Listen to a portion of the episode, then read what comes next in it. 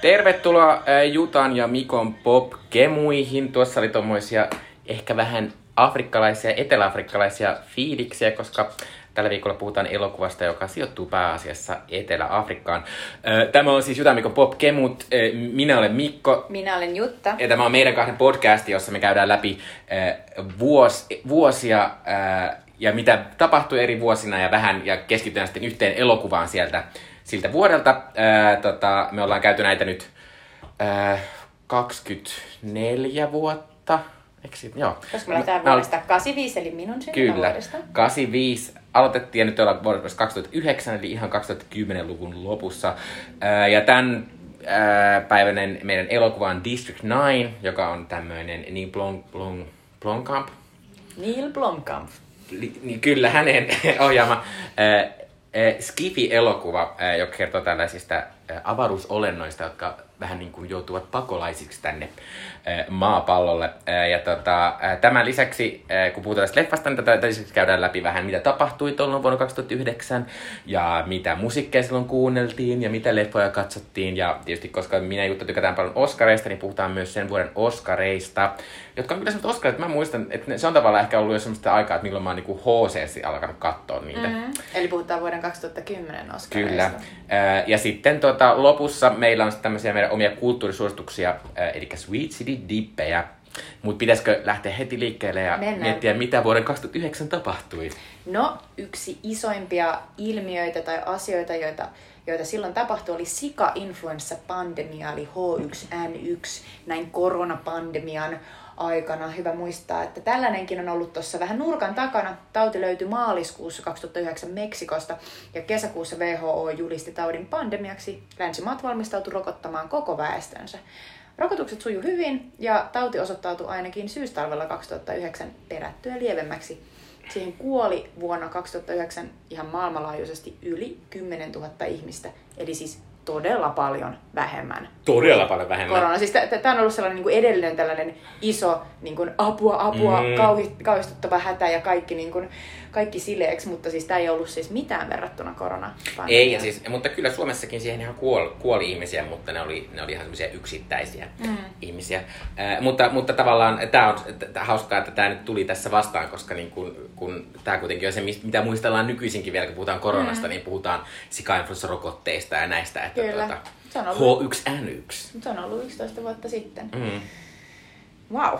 Ää, No, vuonna 2009 ää, silloin jatkui edellisvuonna alkanut tämä talouskriisi, finanssikriisi ja sen, sen ratkaisuksi eri valtioiden johtajat aloitti tällaiset laajat tukitoimet, joita rahoitettiin velkarahalla ja sitten ihan sitä täydellistä romahdusta, mitä esimerkiksi vuonna, tai silloin suuren pörssiromahduksen aikaan silloin öö, 29, niin sitä ei tapahtunut, mutta talous supistui voimakkaasti. Kyllä, mutta esim. Amerikassa velkarahalla rahoitettiin en nimenomaan esimerkiksi pankkeja ja mm. tällaisia valmiiksi rikkaita ihmisiä, niin mm. saivat sitten, pääsivät kuiville tästä, mutta aika monelle vähempituloiselle ihmiselle mm. tämä oli aika rankkaa Mutta aika. esimerkiksi Islannissa siellä päätettiin, että niin ei tehty. Mm. Pankkeja ei pelastettu. Mutta Islantihan myös tavallaan, se joutui erittäin erittäin huonoon jamaan, mm. jamaan tollon, että... Mutta ne näytti, että toinenkin mm. ratkaisu olisi ollut mahdollista. Koska edelleen siellä asuu ihmisiä, edelleen siellä on yhteiskunta ja Niinpä. Ja edelleen sinne kaikki haluaa lillumaan niin ihan niin lämpimiin lähteisiin. kyllä.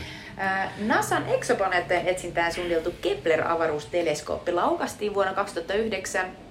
Ja tämä on nyt sen takiakin hyvä ottaa esille, koska ihan tässä viimeisten muutaman viikon aikana niin kaksikin ihmistä, miljardööriä ja luultavasti kusipäätä on laukaissut itsensä tonne avaruuteen, viettänyt siellä jonkun mitä muutamista minuuteista 11 minuuttiin ja sitten Joo, musta, se, alas. musta, se, musta se Branson oli viisi minuuttia ja sitten Jeff Bezos, Bezos oli oli- 11. joo. Joo.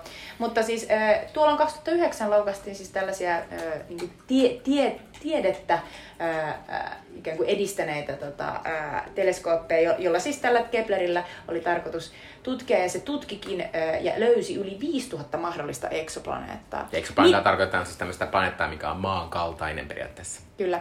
Mitä Richard Branson ja Jeff Bezos löysivät noina muutamina minuutteinaan tuolla avaruudessa? En mä tiedä. Ja eikö se ole vähän kyseenalaista, menikö ne edes avaruuteen, kun eikö ne ollut silleen niin kuin hädin tuskin niin korkealle, että voidaan sanoa, että se ei ollut mitään ylätaivasta, mm. vaan että se oli niin kuin... Silleen käytännössä se oli avaruus, mutta Niin. käytännössä... Toivottavasti he löysivät itsensä Niinpä, ja tajusivat, niin kuin, että, ajatelkaa, että meillä on kaikki nämä maailman käy- rahat, että ehkä käyttää ne jonkin Niinpä, hyvää. mä aion tehdä jotain järkevää näillä Mm. mm. rahalla, enkä vaan niin kuin räjäyttää niitä avaruuteen. No niin. Joo. Sitten vuonna 2009 myös Pirate Bay. Muistatteko vielä Pirate Bayn? Pirate Sieltä Bay. joku saattoi joskus katsoa leffoja salaa ilman lupaa laittomasti. Sieltä ei katsottu leffoja, vaan se ladattiin, se, Se katsoit omalla tietokoneella. Se on totta. No, neljä ruotsalaisen Pirate Bayn ylläpitäjää tuomittiin kukin vuoden vankeusrangaistukseen ja 30 miljoonan ruotsin kruunun vahingouskorvauksiin tekijänoikeusrikkomusten sallimisesta. Mutta tästä tuomiosta, tuomiosta ei tullut lainvoimaisia, koska niistä on valitettu. Ja Pirate Bayn toiminta jatkuu. Mä, siis jatkuuko se edelleen? Kyllä, mä oon ymmärtänyt, että tietenkin se osoite voi olla joku semmoinen aika kummallinen, Mä mutta... luulen, että ne joutuu vaihtamaan sitä mm. Mm. joku Ja sitten viiden... ja sit tietysti ne on jossain, ne kaikki serverit on jossain, niin kuin ihan jossain Kyllä. Aika kaukana täältä Ruotsista. No mutta sitten 2009 myös tällainen vähän kevyempi, kevyempi uutinen, jos muistatte Susan Boylen. Hän oli tällainen ä, amatöörilaulaja, joka nousi Britain Got Talent kykyjen etsintäohjelmasta sensaatioksi. Ja Eikö hänestä ole tehty joku, joku ainakin joku elokuva? No varmasti kun TV-elokuva on tehty, Joo. mutta hänhän on siis, hän, hänestä tuli myös ihan tämmöinen, niin kuin, se ei ollut vaan tämmöinen niin YouTube-hitti, vaan hän niin kuin myi myös aivan hirvittävästi Hän oli siis tällainen levyjä. Niin kuin, sellainen niin kuin, keski-ikäinen niin kuin, tai, tai vähän vanhempi rouva. Joo, ja hän oli vähän semmoinen ressukkamainen. Mm. Niin kuin, että se perustui siihen, että hän oli ressukkamainen ja sitten hän lauloi sen Les Miserables kappaleen siinä, että kaikki oli oh my god! Ihanaa. Joo, minäkin sen katsonut varmaan kymmeniä kertaa se video, koska musta se on niin nostattava, kun se, hän on niin innossaan siellä. Ja Oi tietysti se video on siis silleen, että siinä on, varma, siinä on paljastunut esimerkiksi, että varsinkin Britanniassa tehdään usein niin, että tämmöisiä hyviä lauluesityksiä, niin sitten ko- korjataan niitä erilaisia niin kuin Aivan. pitchejä ja kaikkea tollaista. Että mutta... miten Susan oikeasti lauloi? Mm. No, mutta varmasti tosi hienosti. Kyllä, ja koska siis Susan Boylista tuli hirveän menestynyt hän tienasi varmaan hirvittävästi rahaa. Toivottavasti ja tota... hän, hän tota, mm, ei, ei tullut onnettomaksi siitä, niin. Niin. kuten monille, jotka äkkirikastuvat. Niin. No mutta sitten myös mainittava, minä ja Mikko biletettiin Her Majestyin eli Madonnan kanssa Jätkäsaaressa. Kyllä. Madonna esiintyi ja se oli kyllä hieno keikka. Se oli hieno keikka. Ää, Se oli, myös, se oli myös mahtava ajatus, kun mä just eilen kävin Jätkäsaaressa, niin sit mä olin silleen, mä yritin vähän hahmottaa, niin missä, Missä kohtaa sä olit ja siellä- missä Madonna et- oli? et- et niinku, ja missä onko- oli se outo hologrammi Justin Timberlake? Tai mä mietin, niin, että onko, onko jonkun niin koti silleen, niin kuin, että tässä periaatteessa niin tässä ilmatilassa on Siis ollut jos mä Madonna. asuisin siellä, niin mä haluaisin tietää, että missä kohtaa se oli. Ja mielellään tietysti mä haluaisin asua siinä kohdalla, missä Madonna oli. No, Mutta a- se oli, mutta se oli, se oli kyllä sienosti se mun elämäni toiseksi isoin ja hienoin tommonen livekeikka-asia, että, että se oli, Mikä mä kävin Euroviisuissa. niinku- ai niin, totta, joo, Ää, niin, tota, ja, ja, olihan se mahtavaa nähdä, koska Madonna oli, oli se myös siihen mennessä niin kuin reilusti, reilusti niin kuin suurin tähti koko maailmasta, mä ikinä Joo. nähnyt. Se oli ehdottomasti myös niin kuin koko, koko niin kuin oman musiikkikuuntelun tavallaan ikäni, niin kuunnelluin ehkä sellainen niin kuin, tavallaan aine. Joo, mutta oli se kyllä vähän rasittavaa, kun meillä ei ollut, meillä ei ollut ne A-liput, meillä oli Mm, ne B-liput, me yritettiin niinpä. ängetä niin lähelle sitä A-liputta kuin mahdollista. Se oli hirveätä ja sit siellä, taistelua. ja sitten siellä oli myös maailman kamalampia ihmisiä. Niinpä. Se yksi semmoinen äiti, jolla oli se lapsi mukana, ja sitten me oltiin silleen, älä tuo sitä lasta Niinpä. tähän. Ja sitten kaiken maailman ihmiset silleen, anteeksi, anteeksi. Me oltiin silleen, no et, et, se saa, voi, niin kuin me ollaan ollut täällä vittu kuusi Niin, tuntia. että et tunge tähän eteen. Nee. Sitten siinä oli vähän sellainen outo, kun siinä oli sellainen hemmetin aita, missä me killuttiin. Ja jotenkin tuli sellainen olo, että no, vähän tällainen District 9 Joo, vähän. siinä. ja sitten mua ärsytti, mua jotenkin nolotti suomalaisten puol- puolesta, kun, kun sitten siinä oli sellainen kohta, missä Madonna yritti laulattaa niitä semmoisia faneja, jotka oli sen, mm. ihan sen lavan vieressä, jotain niin kuin sen kappaletta, joka on ihan tunnettu. Ja sitten tällä oli bla bla bla, ja sitten Antone, ja sitten ne tyypit oli, ja sitten se niinku haukkui silleen, että hei te oot täällä eturivissä mun keikalla, nyt miten te te tuoda mun kappaletta. Sitten mä olin silleen, moi ei Suomi fei, nyt Niinpä. tuu tänne enää ikinä. Se oli vaan silleen, että olette jotain rich bitches, jotka on Mm. saanut jostain töiden kautta tai Mm. jotain. Eturivin paikat. No. Äh, alkaneita TV-sarjoja vuonna 2009. Moderni perhe. Hyvin katsottu Parks and Recreation, eli puisto-osasto. Uu, puistaisesta Niinpä. kyllä. Glee, eli tämä musikaalisarja. joka on, joka on lopulta, mä muistan, mä olin vähän innossani Gleestä. Ni, ne mun mielestä, ne, Mäkin mun mielestä ne, vähän. ne jotkut musiikkiversit oli ihan, ihan hyviä. Niiden Rocky Horror koska, Picture Show koska oli se oli, kiva. koska se Ryan Murphyn sarja, niin se oli niinku oksettavaa se juoni, juonenkuljetus, niinku kaikkea silleen. Sitä Niinku, oli, että, se oli niin överiä ja niin Joo. epäuskottavaa ja ne hahmot oli niin sellaisia niin kuin, Ja sitten se meni jotenkin aika hirveäksi myös se musiikki. Et en, mä, mä katsoin sitä ehkä kaksi kautta, mm, ehkä. Mäkin, mä ehkä puolitoista. Mm. Sitten Good Wife, äh, jossa Juliana Margulis tekee upean roolin petettynä vaimona. Ja siinä on myös ihan huippuasia se, että siinä on äh, sivuosassa äh, Christina Baranski, joka sai sitten oman sarjan The Good Fight, joka on tällä hetkellä, äh, tulee uusia jaksoja koko ajan HBO Nordicilla se on yksi mun lempi lempi asioista juuri nyt kesällä ollut. Muunkin on, ja siinä takia itse nostinkin sitä tähän, että mm-hmm. halusin Good Fightia mainita. Äh, mä en ole ikinä katsonut Good Wifea, koska tota... Tai mä oon musta aloittanut ja oon niinku viihtynyt sen kanssa, mutta sitten se jotenkin oudosti poistui jostain palvelusta, josta mä katoin sitä. Mä muistan, että se poistui kans ehkä, olisiko ollut Netflixistä? Ehkä. Mutta mäkin katoin sitä silleen jonkun verran. Ja se oli aika jees. Mm. Mutta vielä pakko mennä RuPaul's Drag Race, eli, eli aikamme yksi, mm, en mä tiedä, olennaisimmista ehkä sellaisista some-ilmiöistä. Niin ja siis ainakin tälleen niinku tietynlaista kulttuurisesti, mm. että se on tämmöinen tosi meemi asia. Ja, niinku ja, on, ja on se myös, on se myös niinku räjäyttänyt tämän koko niinku drag-asian Joo, maailmassa. RuPaul on että- tehnyt sitä niin kauan. Niin. Se on mieletöntä, että sitten tämän shown ja sitten näiden eri maihin tehtyjen versioiden Mm. niin mukana, niin, niin RuPaulista tuli niinku ikään kuin kunnolla maailmanlaajuinen niinku tähti. Ja sitten täältä on noussut kauheasti niitä erilaisia drag Kyllä, ja, ja siis mä itse olen katsonut RuPaul's Drag Racea aika paljon, en kaikkea, mutta niin kuin suhteellisen paljon. Ja nythän, nythän se on Netflixissä, on sitä ainakin, ja se UK-versio on Yle Areenassa. Ja tavallaan siinä on, kun siinä yhdistyy monet asiat, mistä mä niinku tykkään. Siinä on semmoista muodin huipulla juttua, kun ne tekee niitä vaatteita, mm. pitää esiintyä, ja siinä on vähän sitä keskenäistä draamaa, ja kaikkea tommoista, niin se on tavallaan se on ihan hirveän toimiva paketti. Siinä ehkä on ollut se ongelma, että nythän, nythän sitä on tehty niinku ihan hirveän monta kautta jo. Niin sitten ihmiset alkaa tajuta silleen, että kun tämä menee hyvin, niin musta tulee tarpeeksi kuuluisa, että mä voin vetää kiertueita ja tietää mm, rahaa. aivan. Niin sitten ne ihmiset alkaa käyttäytyä silleen, niin kuin, että ne on silleen, ah, nyt toi kamera tosta. Ja sitten ne on silleen, yes, Peach, Eli- ja queens, uu. Eli niin, se vähän menee niinku yli, ylikierroksille koko niin, ja ajan. sitten, ja sitten tässä on tietysti, koska tämä on Amerikkaan sarja, niin tässä on, tässä on myös aika paljon sitä semmoista, että hei, eikö se niin, että sun isä ei tykkää mm. susta? Ja sitten on silleen, tosi vaikeeta. Kaikki tiristetään, Joo. kaikki, kaikki itkee koko ajan. Joo, ja sitten mä oon silleen, kun se, se ei veto muuhun ollenkaan. Mutta mm. silti mä, mä voin suositella RuPaul's Drag Racea aivan kaikille. Se on suunnattoman hauskaa, ne on suunnattoman lahjakkaita ne tyypit. Ja sitten se on niin mieletön se semmonen tavallaan se koko semmonen pieni kupla, missä ne elää, missä se on niinku, vaan kaikki on niinku upeeta. Ja eikö se ole Yle Areenassa? Öö, joo, se Ainakin on UK, joitakin. joo, se eh, Britannian on, mutta Netflixissä on tämä Joo. Amerikan. Ei varmaan kaikki, mutta aika paljon, että suosittelen kyllä kaikille. Loistavaa. No sitten, kuten yleensä me käydään läpi vuonna, tänä vuonna, joka on meidän vuosi 2009, nyt Ai niin, pitää sanoa, ihmisiä. tuolla oli syntynyt joku, Nor, joku Norjan prinssi. Aivan joo. Joo. joo. Me ei enää olla käyty näitä syntyneitä, koska ne on niin nuoria, ettei sieltä Ei. oikein tuu mitään. Ne ei ole vielä päässeet tähtöisiksi Mm. asti, kun taas jos sä oot prinssi, niin sit sä oot automaattisesti Sä oot tietysti olennainen. kyllä. Ja tärkeä. Niin tota, kuolleita oli siis, siis todella, todella niin kuin isoja, isoja hahmoja, kulttuurihahmoja poistui joukostamme vuonna 2009, koska Michael Jackson kuoli, popin kuningas. Muistatko, missä olit, kun kuulit Michael Jackson kuulun? Muistan, mä olin töissä, mä olin, mä olin tota, ää, lehtikuvalla, vanhassa duunissa. Ja tota, jotenkin niin kun, oliko niin, että mä olin jopa työvuorossa, vai oliko niin, että se oli yöllä kuollut. Mutta joka tapauksessa, niin siis he, he, heti ruvettiin etsimään Michael Jacksonin kuvia. Ja Joo, et, tai siis mä muistan sen silleen, että mä muistan, että mä, silloin oli kyllä niinku tosi myöhäinen yö, niinku joku, oli puolen yön jälkeen jotain, koska mä muistan, mm. mä olin mun ekassa niinku semmoisessa kämpässä Helsingissä ja oli niinku, mä olin sille kimppakämpässä, muistan, mä olin tälleen, tälleen, sitten mä juttelin jonkun kanssa niinku se oli Messengerissä. yöllä, niin ehkä mä olin seuraavana päivänä. Mutta siis, si, mutta se muistan, kun ei sitä kerrottu missä julkisessa, Niin, vaan niin, sit se oli joku, joku tämmönen trash-blogi Sä sait asia. sen selville ennen kuin joku Suo, Suomen... No en sitä tiedä, mutta mä, kyllä mä muistan, kun se tuli ja oli, tietysti kun se tulee tuommoista jostain trash-blogista, niin vähän miettii silleen, mm, onko tämä totta? Mm. Mutta kyllä mä muistan sen hetken, kun sit mä laitoin sille mun kaverille, jonka, jonka kanssa mä juttelin, mä en siis mm. yhtään muista kuka se oli, että silleen, oh my god, Michael Jackson on kuollut. Ja sitten silleen, what? Niinpä mitä? Kyllä. Joo, kyllä. Ja, siis, ja sen jälkeenhän niinku tavallaan, siitä on nyt käyty, viime vuosina on taas keskusteltu paljon Michael Jacksonista ja siitä, että miten hänen pitäisi suhtautua, kun mm. on ollut myös tämä tää, tota, hänen, hänen kauheasta hirviömäisestä puolestaan kertova mm. dokkari. Mutta pitää sanoa Michael Jackson sen verran, että vaikka hänellä on tämä kamala puoli, niin eh, Emmassa oli pari vuotta sitten oli semmoinen hieno Michael Jackson Se oli näyttely. sama aikaa, kun se oli se dokkari, Kyllä, muistan.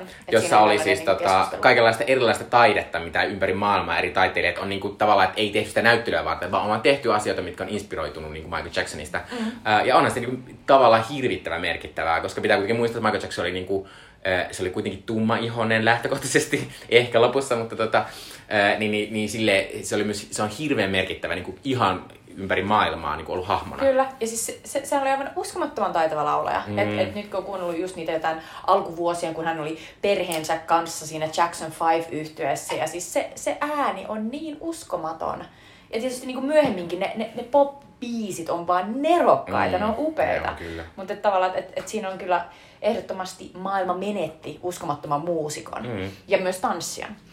No sitten minulle erittäin tärkeä hahmo, varmaan niin kuin tärkeämpi tavallaan kuin, kuin Michael Jackson niin kuin henkilökohtaisesti, niin John Hughes, amerikkalainen elokuvaohjaaja, tunnettu tällaisista 80-luvun teini-elokuvistaan, kuten Breakfast Club, niin kuoli. Ja hän kuoli tosi Me, me muuten aika katsottiin nuorena. Breakfast Club tuossa Katsotteko? aiemmin tässä sarjassa. Totta, Kyllä, musta se oli niin jopa katsottiin. ensimmäinen. Se oli meidän ensimmäinen, että jos haluatte, mm. jos haluatte tota, ää, Mut siinä on, katsoa jotain mut John siinä, Hughesia. mut siinä on niin se kamala tosi äänenlaatu, koska se oli silloin korona alkuaikoina, kun ei saanut tavata ketään. Niin Se on totta. Joo. no mutta joka tapauksessa voin suositella John Hughesin elokuvia. Ää, kaikille niissä on tosi, tosi hauska sellainen just amerikkalaisen tietyn sellaisen niin kuin keskiluokkaisen ja sitten alemman keski, keskiluokan nuorten sellaista niin kuin keskinäistä niin kuin kipuilua siitä, että, että nimenomaan sitä kipuilua, että, että mulle ei ole tarpeeksi hyvännäköistä vaatteet, koska mä oon niin köyhästä perheestä versus toi ihana jätkä ja nyt se ei katso muuhun päin, vaan se katsoo tota, niin kuin kuning, kuningatarta, jolla on kauheasti ihania vaatteita täällä promeissa. Niin Niin ja ja sit- se oli niin kuin ihana sarja. Ja hänellä kuitenkin siis niinku e- elokuvien monia sarja. tämmöisiä kliseitä, mitä nykyisin toistaan koko ajan niin kuin te, tein TV-sarjoissa, niin syntyi noissa sen Kyllä. elokuvissa. Ja hän, hän myös nosti tosi monia niin kuin näyttelijöitä siis ihan niin kuin tähdiksi tai teki paljon löytöjä, niin kuin esimerkiksi Molly Ringwald. Ja sitten myös ö, hän, hän- myös käsikirjoitti muun muassa nämä yksin kotona elokuvat, eli, Aa. eli ilman häntä Macaulay Culkinista ei varmaan olisi tullut tällainen lapsitähti. Ja moni muukin lapsinäyttelijä aloitti hänen elokuvissaan. Ja hänestä ei mun mielestä ikinä tullut tietoa mitään kauheutta, että hän olisi jotenkin niin kuin ollut ikävä näille tähdille. Niin, tai, niin, please ei. Sitten Patrick Swayze, eli, eli tuttu muun muassa Myrskyn ratsastajat ja sitten Dirty Dancing Dirty elokuvasta. Dancing. Uskomattoman eh, hyvä tanssija juuri tuli mieleen. Iso niin, tukka. Kyllä, niin hänkin kuoli. Ja myös Brittany Murphy, eli vähän eh, niin kuin nuorempi tyyppi, niin kuin meidän, mun ja Mikon ehkä silleen Mm. niin kuin, um, tavallaan ikäpolvea. Mutta ehkä Clueless? Clueless on ehkä hänen Joo, Brittany. Murphy esitti Cluelessissa sitä, sitä tavallaan noloa tyttöä, Kyllä, joka, tulee, joo. ja, joka kokee sellaisen transformaation, Mm. joka on sitten tehty monessa, monessa sarjassa ja elokuvassa. Ja, tota, ja sitä ennenkin oli toki tehty. Ää, muun muassa niissä John Hughes-elokuvissa. Mutta muistan, että, että kun Brian Murphy kuoli, niin se oli vähän salaperäistä. Mm, kun siihen liittyy jotenkin se, että siinä oli ehkä jotain, että hänen, oliko siinä jotain huumeiden käyttöä, ehkä hänen Mm. miehensä ja sitten oli joku keuhkokuume, että se oli jotenkin niin kuin, oli vähän epäselvää, että, että miten se asia oli mennyt. Mutta olihan se, sekin tosi surullinen juttu. Ja Brittany Murphy oli myös mun mielestä tosi koskettava ää, siinä ää, Girl Interrupted, eli vuosi nuoruudesta, Kyllä, se on esittää sellaista niin kuin, tosi, tosi pahassa tilanteessa mm. olevaa nuorta tyttöä. Se on totta, mutta surullinen vuosi oli. Niinpä, Euroviisut on vielä jäljellä. Kyllä. Kerropas Mikko niistä. Euroviisuissa ei ollut surullista, vaan ihan satumaista, koska Euroviisut järjestettiin Moskovassa. Ne ei ollut satumaista sen takia, vaan sen takia, että Norjan Alexander Rybak voitti sen kappaleella Fairy Tale. Aa. Ja se sai siis historian suurimman pistemäärän tuohon mennessä, eli 387. Ää, Tuohan ei nykyisin tarkoita mitään, koska nykyisin, nykyisin tuota, saadaan paljon enemmän. Ensin tämän vuoden voittaja sai yli 500 pistettä, mutta se johtuu tästä, että pisteiden lasku on muuttunut. Mutta tuolloin oli, oli siis historiallisen suuri ää, pistemäärä, ja kyllä toi Fairy Tale on edelleen ihan hyvä kappale.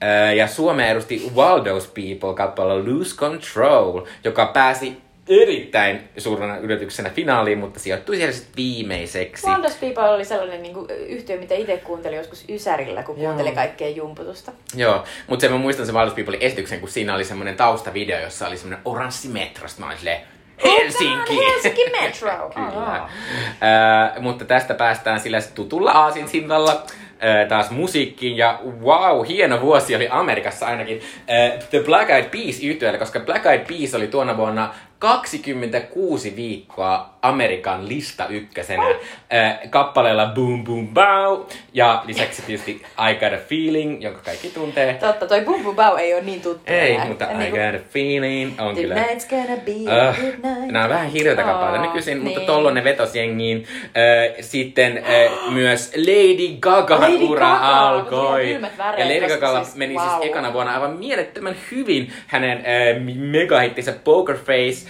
Oli toiseksi kuunnella Amerikassa ja kolmanneksi kuunnella oli Just Dance, ää, joka siis ää, oli Lady Gagan tämä ihan ihan ensimmäinen hitti, joka on ihan mahtava Niin kappale. on, mutta ja mä, mä tiedän, tykkäsin, että se esiintyjä, esittäjä oli Lady Gaga featuring Colby Niin, tiedä, O'Donis. kuka se no, siinä on. hän on Eh- ehkä, se on, ehkä se on se Red One, ei kun se on se tuottaja. Miten- ehkä se on se, aika- mutta kuitenkin, äh, mä aina tykkäsin, mä, mä aina tykkäsin enemmän Just Dancesta kuin Poker Faceista. Mä olin tässä po, po, po, poker face tyttö. Mm, on se klassikko. Mm. Muita täällä. Taylor Swift sai ensimmäinen, ensimmäisen megahittiinsä kappaleella Love Story, ja nykyisin Taylor Swift on äh, maailman Mä menestynein muistan niin. Love Storyn, koska tämän video ö, pyöri ilman niinku ääniä jossain, kun me oltiin Kaakkois-Aasiassa reppureissaamassa Mikon ja sitten ystäviemme Anna ja Leon kanssa. Ja sitten jotenkin mä näin sen ja siinä oli sellainen mahtava just se story, että se tyttö kattelee naapurin poikaa on silleen, aah vitsi mä haluaisin olla sun kanssa. Ja sitten se näyttelee sille jotain sellaisia niinku paperilappuja, missä niihin on kirjoitettu Joo. jotain juttuja. Ja sitten muistan, että onkohan toi hyvä biisi. Sitten se, sit se jäi vähän mietittää, sitten joskus kuuntelin sen, niin onhan se aikamoinen pop-laulu. Kyllä, ja Love Story on ajankohtainen nyt senkin takia, että tietysti on tämä projekti menossa, että hän äänittää uudestaan vanhoja levyjään, koska hän haluaa viedä pois, että ihmiset kuuntelisi niitä, eikä semmoisia, koska hän, hän, ki- hänellä on tämmöinen riita semmoisen ihmisen kanssa, joka omistaa hänen nämä vanhat levyt. Ihan tämä- paras asia kyllä niin, taas. että tämä Love Story on Fearless-albumilta, ja juuri tuossa vähän aika sitten hän julkaisi sen Fearless-albumin en, tuota, uuden version, Aika jota hän nyt julkaisee kyllä. tässä. Kutosena on Eurovista puhelujen Flowride, joka siis oli tänä vuonna San Marinon edustajana kappaleella Right Round, You spin my hand right round. Ja vaikka, Siis vaikka kans tässä ei niinku- sanota, niin Right Roundin äh, kertsin laulaa Kesha, joka oli Totta, pari vuotta myöhemmin. se on tuota, totta. Kesha, josta tulee tosi iso iso. stara ja jolle kansat käy vaikka mitä asioita. Kyllä, ja sitten vielä yksi aivan siis mieletön kappale, eli Beyoncé'n Single Ladies, äh, joka on yksi mun lempikappaleista ikinä, äh, ja se oli kahdeksanneksi kuunnelluin Amerikassa tuona vuonna. Ja tämä on myös sellainen, niin kuin, ottakaa tämä korvan taakse. Jos teillä on ikinä mikään korvamato, mm. niin muistakaa laulaa All the single ladies, all the single ladies. Niin se korvamato unohtuu, single ladies alkaa soida päässä, mutta se on sentään single ladies. Se on sentään Single Ladies. tää on siis Mikon yksi loistavimmista ohjeista mm. ikinä. Se on, niinku, se on mullakin aina mielessä. Joo. Äh, mutta hieno vuosi. Äh, Suomessa Mahtava. ei ollut ihan samanlainen, mutta varmasti ihan hieno. Äh, Suomessa, Suomessakin kuunnelluin oli Lady Gaga, Poker Face, eli Hyvä Suomi. Hyvä Suomi. Kakkosena oli The Baseball saksalais, tämmöisen 50-luvun rämpytysmusiikin äh, versio Rihannan aiemman vuoden kappaleesta Umbrella. Tää The Baseballsin menestys oli aina ihan sellainen se täysin hämmentävä Ja sitten se oli myös semmoinen outo Suomi-asia, niin kuin missään muussa Ei. maassa ei kuulu Se baseball. oli taas sellainen, niin kuin, mitä näitä vaan on ollut joskus aikaisemmin, ehkä kuin Lambada ja mm. mitä näitä muita. Ja nämä esiintyi mun mielestä jossain Ruisrockissakin, kun me oltiin siellä. Varmasti. Ja... Nehän teki, niillä oli koko levy, missä ne teki tämmöisiä 50-luvun, tai en tiedä, onko se edes 50-luvun, mutta semmoista niinku, en mä tiedä mitä se musiikki on.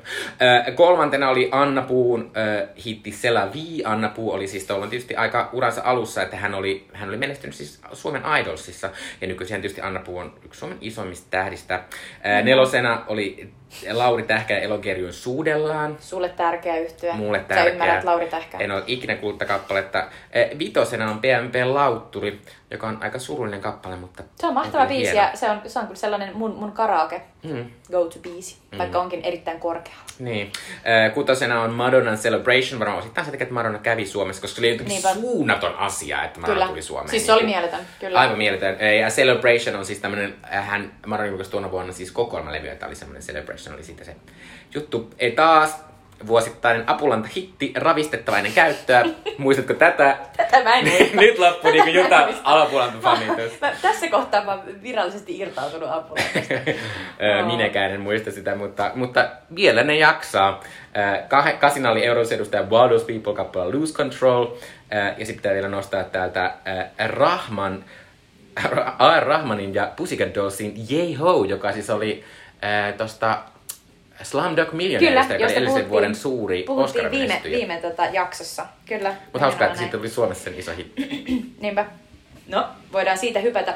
Puhu- Puhuttiin Slumdog Millionaireista. No, hypätään vuoden 2009 elokuviin, mitkä oli katsotuimpia maailmalla. Ja tietysti vuodesta 2009 ei voi puhua, ellei mainitse Avatar-elokuvaa. James Cameronin valtavan tuottoisa, ö, siis ny- nykylaskelmien mukaan okei, 2,7 miljardia dollaria, mutta jos me oikeasti katsotaan inflaatio, se on siis Avatar on, on, on maailman katsotuin elokuva, joka on tuottanut siis eniten, eniten rahaa. Mutta jos inflaatio katsotaan, otetaan huomioon se, että miten rahan arvo on, on muuttunut, niin Tuulen viemää on edelleen maailman ö, eniten tuottanut elokuva, 3,7 miljardia, mutta Avatar on heti kakkosena 3,2 miljardia, kun otetaan se inflaatio huomioon. Ja pari vuotta sitten oli iso uutinen siinä, että, että, että Avengers Endgame olisi mennyt tämän Avatarin ohi tälleen tämmöisenä pelkästään rahallisessa tuotossa, mutta nykyisin Avatar on noussut yli, koska se julkaistiin uudestaan Kiinassa. Täydellistä. Ja sitten tuota, tietysti koska he haluavat tehdä sen takia, koska ensi vuonna tulee Avatar 2. Niinpä, jota on odotettu tosi kauan. Mutta jos ette muista Avataria, niin siinä on siis tota, sellaisia sinisiä ää, alien-olentoja, jotka ovat ei ne sellaisia... Alien, eihän ne, ne ole alieneita. Ne, koska, ne on avatareja, koska, eli, eli joita ihmiset, mm. ihmiset pystyvät ohjastamaan mm. ää, oudon asian kautta jotain mm. muista. Ja, tota, ja sitten tosiaan tässä seikkailen näiden sinisten olentojen kanssa. Navit, eikö se ole navit? Navit, kyllä. kyllä. Ja, sitten, tota, ja sitten siinä on jonkin verran myös sellaista, sellaisia ilkeitä ihmisiä ja, ja mekhasotilaita. Ja, mutta mut tosi sellainen mahtava, tämä oli ensimmäinen tällainen iso 3D-elokuva. Kyllä. Ja tämä oli nimenomaan sen takia, niin tämä on niin tuottoisa ollut sen takia, että tämä, tämä todella siis ö, myös otti kaiken irti siitä 3D-teknologiasta. Ja tämä oli sellainen, että jos jos niin kuin et ollut nähnyt tätä, niin et ollut kokenut tällaista niin kuin tavallaan ihmiskunnan uutta kehitysaskelta. Eli hirveän moni meni katsomaan tämän, vaikka ei olisi ollut mm. kiinnostunut elokuvista Ja myös silleen, niin kuin, että, että mennään katsomaan myös silleen, että tämä on pakko nähdä elokuvissa, Kyllä. koska sä et voi ottaa sinne kotiin koska et, se ei ole sama jep, asia. Jep, niin se, sen, sen takia mä vähän ihmettelen, että tälle on luvattu, niin kuin, täällä on tulossa kai neljä jatko-osaa. Sitten mä oon silleen, ettekö te ymmärrä, että suuresta tuutosta tuli sen takia, että niin. ihmis... Et siinä oli se wow-efekti. Niin, joka on nykyisin joka kuollut, koska eihän 3 d enää nykyisin, niin kuin, ei se ole mikään juttu enää. Niinpä. No anyway, Avatar oli siis niin kuin, t- ka- kaikkein, kaikkein katsotuin ja myös, myös tota, toiseksi eniten tuottanut maailmassa koskaan. Äh, kakkosena oli Harry Potter ja puoliverinen prinssi, eli Harry Potter-saaka jatkui. Onko se viides? Äh, Ehkä. Saattaa olla viides, koska tota, vai, ei kun vai kuudes, koska nel, nelonen on se, on se tota, uh, Goblet of Fire, ja sitten tuossa välissä oli Phoenixin kilta. Oh. Eli tämä on kuudes. Mutta joka tapauksessa Harry Potterit ö, menee koko ajan vakavammiksi ja, ja tota, ko- kohti Voldemortin tuhoa mennään, spoiler alert. Ö, kolmosena oli Ice Age Dawn of the Dinosaurs, eli, eli tämä Ice Age ö, franchise jatkui hyvin menestyksekkäästi ja jotenkin jotenkin hauska ajatella, että se ei ollut mikään tällainen Disney-Pixarin mm. elokuva, vaan sehän oli DreamWorksin mm. animaatio, josta muistamme ehkä tämän hauskan pikku oravan, joka aina pudotti pähkinän johonkin. Siinä oli aina alussa semmoinen lyhyt elokuva, mm. missä se vaan se vaan kasvaa, kasvaa, kasvaa se juttu. Että se oli tavallaan aika hauska. Se oli kyllä mustakin hauska. Siinä oli mun mielestä sellaista niin kuin, äh, mykkäelokuvien mm, niin tavallaan mm. taikaa. Äh, nelosena oli Transformers Revenge of the Fallen. Äh, nämä oli just näitä ryskääviä Transformersia, jo, jo, jo, jo, joiden kohdalla mä olin jo todennut, että et en halua nähdä näitä, mutta sekin tuotti 836 miljoonaa. Äh, sitten muitakin tällaisia vähän niin kuin tavallaan iso, isompia äh, tavallaan franchiseja jatkui, eli Twilight Saga, New Moon oli seiskana, ja sitten uusi tällainen tavallaan, no se sai vain kaksi osaa, mutta oli kuitenkin iso ko- koominen ja sitten myös tällainen toimintaelokuva, eli Sherlock Holmes, Guy Ritchin tällainen Sherlock Holmes tuotiin uuteen niin kuin tavallaan aikakauteen. Eikä tässä ole vielä kyse Benedict Cumberbatchista, vaan puhutaan vielä Robert Downey Robert Jr. Downey Jr. Musta on ihan viihdyttävä tämä eka. oli tosi hauska meininki. Tokakin on. Siinä tokassa oli, mä muistan, että siinä oli ihan, niin kuin, siinä tuotiin myös se Sherlock Holmesin niin kuin se pahis äh, Moriartykin siihen, sitten äh, Jared Harris. Mutta tos, tässä oli, musta oli ihan se Robert Downey Jr. ja sitten sen Watsonin eli Jude Lawn välinen sellainen hassuttelu ja mm. dialogi. Vähän sellainen niin kuin, ehkä pieni, pieni sellainen niin kuin, silmänisku, että onko niillä jotain muutakin siinä. Sitten myös toi Da Vinci Code jatkoosa Angels and Demons, niin se oli, se oli tota, myös vielä tosi tuottoisa. 485 miljoonaa eli, eli äh, siellä yhdeksän. Ja, tota, ja, ja, ja, ja. ja sitten kymppinä äh, tuli myös äh, kaksikin jatkoosaa saanut The Hangover, eli, eli mikä se on, Kaamia Kankkunen. Siis eka Kaamia Kankkunen tienasi melkein puoli miljardia niin. dollaria. No mutta mäkin kävin katsoa sen kaksi kävin kertaa, kun mä kävin katsoa sen ekana yksin ja sitten mä kävin katsoa sen vielä treffeillä. Joo, kyllä kyllä. Mutta mä en tiedä, pitäisikö nostaa jotain muuta. Sitten oli tosiaan tuo yksi Pixarin uh, Up, joka no. oli siis aivan ihana, ihana tota, elokuva vanhasta miehestä, joka, joka ystävystyi tällaisen nuoren pojan kanssa. Oh, ja siinä on, semmoinen, siinä on kaksi sellaista kohtaa, että Että, että jommassa kummassa niin itket niin kuin ihan silleen valtoimena. Mm, siinä on sellainen montaasi, missä kerrotaan, mitä sen miehen ei menneisyydessä on tapahtunut. Hmm. Se on niinku se yksi. Mikä se toinen on? Ei, kun siinä lopussa, On lopussa. lopussa on semmoinen, Joo. että, että sit, sit, se, sit se onkin se kirja on täynnä sitä elämää, vaikka hän luulee, että se on tyhjää. Niinpä. Se oli se kohta, missä mä olin silleen, Joo. oh no, onko se eletty elämä eikä ne suunnitelmat. Mäkin varmaan olin. No mut ihanaa, ihanaa. Tota, äm, no siis Suomessa, Suomessa oli tietysti katsotuin elokuva myös Avatar. Mutta ei ihan hirveellä erolla. Ei niin, ei niin. Eli heti kakkosena Ice Age 3, niin melkein yhtä paljon katsoi Avatarilla 418 000 ja, ja Ice Ageillä 390 000. Että, et en tiedä, kuitenkin noin niin kuin koko perheen animaatiot, mm. niin kyllä, kyllä ne on niin kuin erittäin varma nakki. Varsinkin jos se on tuollainen niin kuin tavallaan nimike, joka jo tiedetään. Ja tässäkin oli jo kolmasosa. Kolmasena oli Harry Potter. Mutta sitten tulee näitä muutamia, muutamia taas suomalaisia ö, elokuvia. Eli Rööperi oli siellä neljä. Se on Aleksi Mäkelän tällainen ö, 60- ja 70-luvujen ö, Punavuoren ammattirikollisliigaan tavallaan pohjautuva. Tai niinku kerrotaan rikollisista, jotka asuu Punavuoressa. Nykyisin se on sellaista tosi varakkaan väen aluetta, mutta aikanaan se oli sellaista niin kuin vähän, vähän shadyä naapurustoa.